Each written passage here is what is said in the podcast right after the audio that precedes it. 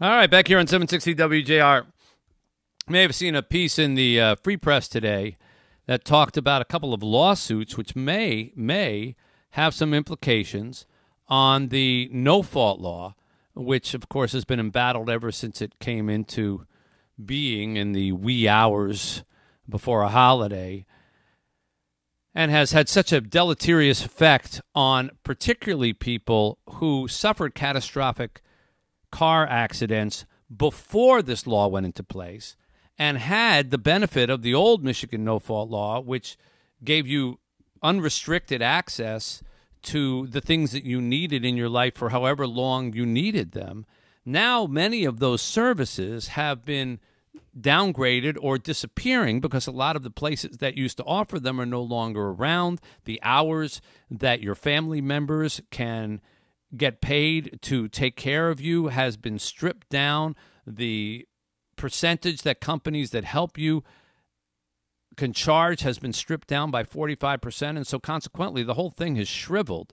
But a couple of lawsuits have challenged this, at least at the Michigan Court of Appeals level, probably going to go to our Supreme Court no matter what the outcome is. We wanted to check in on this because it has implications for a lot of us here. George Sinas with the Sinas Dramis Law Firm is a lawyer for one of the cases, Ellen Andary, and he joins us now. George, tell us Ellen's story quickly and why you feel it could be the basis of a lawsuit against this law.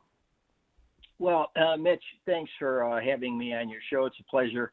The central point in the Andary litigation, and it's very important that people understand that it's really a simple issue. And that issue is that many, many years ago, people like Ellen Andary purchased auto no fault insurance policies that would not permit the enforcement of the benefit cuts that are in this new law. In other words, they purchased a contractual right to the payment of benefits without regard to fee schedules and without regard to identity tests concerning um, who's providing in-home attendant care. And now, the and, and and the kind of benefits that you tell us about Ellen quickly, and the kind of benefits that she needs. She needs twenty-four-seven attendant care because of a catastrophic brain injury she suffered when a drunk driver crossed the center line and hit the car she was in. And she cannot live without this 24 7 care. She is completely unable to attend to her own activities of daily living. So, Everything, under the old system, she got this, correct? Under the old system, she got it without regard to who was rendering the care.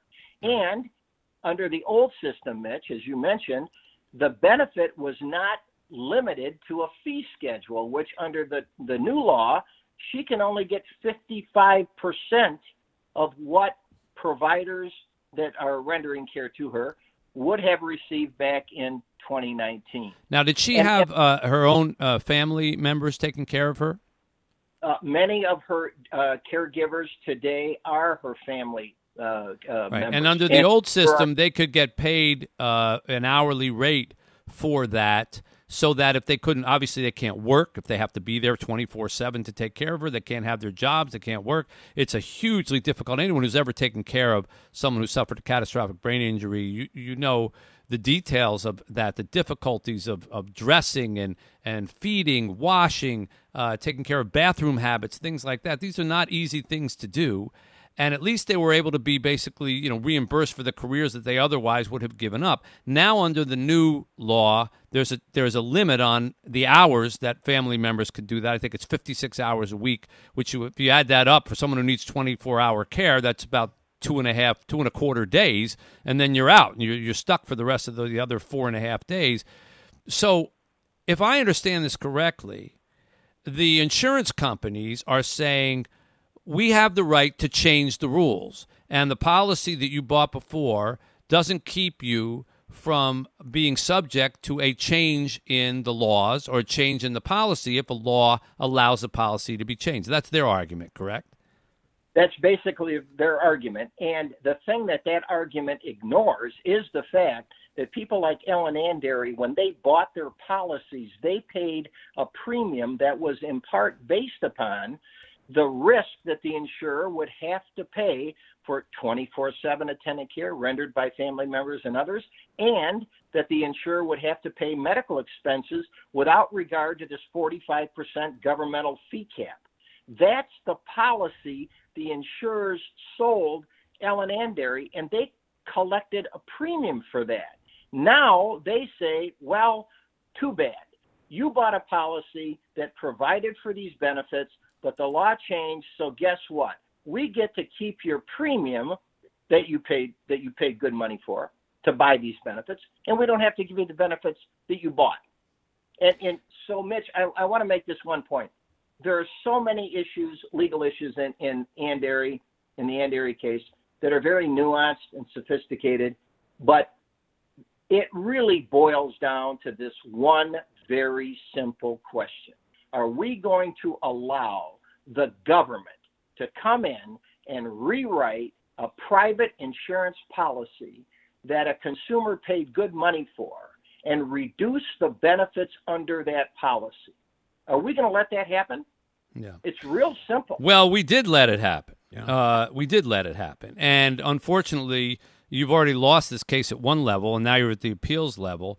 And, uh, you know, I, I, I, am hopeful that you won't lose it there, although I imagine it'll go to the Supreme Court either way.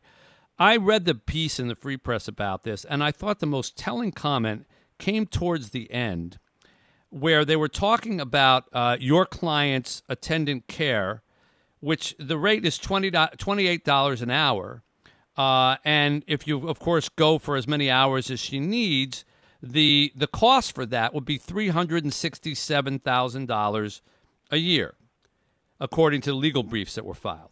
And there was a comment made by uh, a lawyer, I think, or someone who's defending, I guess, yeah, the, the legal brief, and it asks.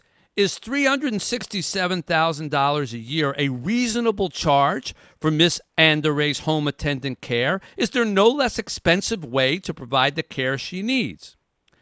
That is not the issue. No, no, and I know it's not the issue. Well, but I find it I find it fascinating that someone who is defending the insurance industry would say is $367,000 a year to keep a person alive essentially really reasonable? When I looked up some of the salaries for the CEOs in the insurance business, and there are people making $21 million a year.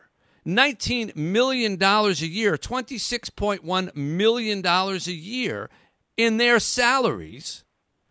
Maybe someone would ask, is it really necessary to pay somebody that much money to run a company?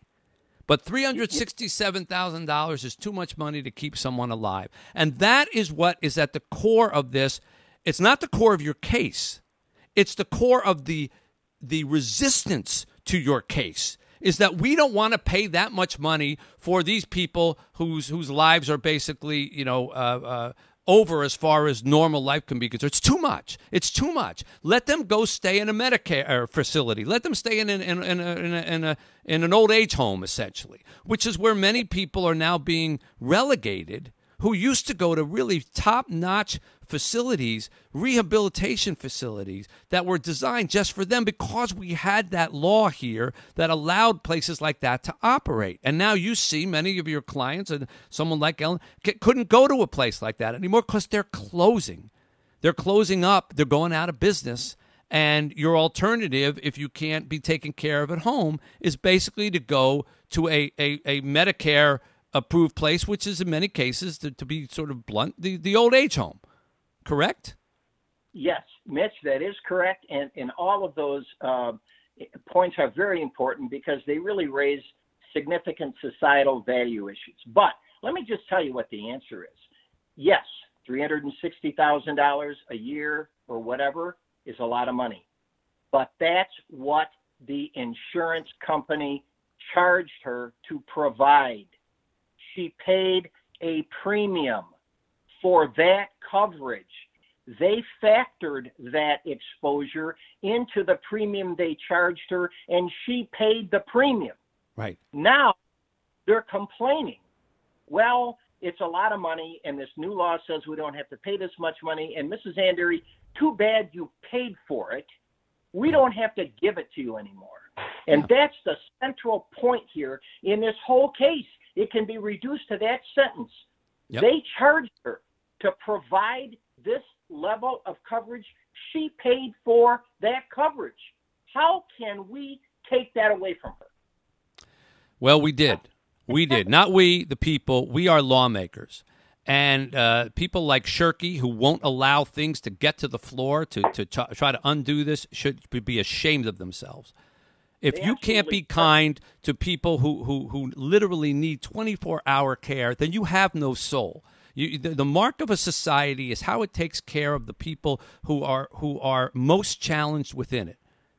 That's exactly and, and, right. And this is who we are, and this is who our lawmakers and, and, and, and even some of the lawmakers I can't blame because after they passed this thing in the middle of the night, then they read it and they said, "Oh my, wait a minute, that's not what I thought it said." And they've come out and said it. I mean, dozens of them have come out and said that wasn't my intent. If I had known it was going to be this, I wouldn't have voted for it. And it's all the insurance industry and their backers and people like Shirkey. Like, too bad, it's in the books. We're not hearing anything. We're not even going to entertain anything on the floor. Uh, eh, move on, move on. Nothing to see here. And meanwhile, your client in her wheelchair and being, you know, tended to and trying just people, her family trying to keep her alive. A victim, by the way, of drunk driving. Not something she, she's where she is, not from her own doing, but because of somebody else's irresponsibility. And somehow we don't have the kindness to take care of her. We got to make sure we take care of the $21.6 million annual CEOs for the insurance company. But oh, well, heaven forbid you pay $300,000 to take care of somebody, keep them alive. The, the important thing is the battle is now being waged on a different battlefield. Shirkey and Wentworth and all those other people who absolutely turned a, a blind eye and a deaf ear to all of this human suffering, they're out of the equation right now. We are in the judicial system, and hopefully, our judicial system will realize you can't rip people off like this. You can't have insurance companies who, by the way, under the no fault statute, they people are compelled to buy these contracts. You can't allow insurance companies to sell these contracts and, and, and base the premiums on benefits that they now do not have to pay these people. Yeah, well, we'll this, see if the if the courts agree with you. Um, I hope they do, but uh, it's the law, so uh, who knows? The legal system is weird, and they got a lot of money for lawyers on the other side. I appreciate it, you coming on with us, George, and thank you for taking time to explain this to us. You bet, Mitch. Thank you. George Sinas there from the Sinas Dramis Law Firm representing Ellen Andary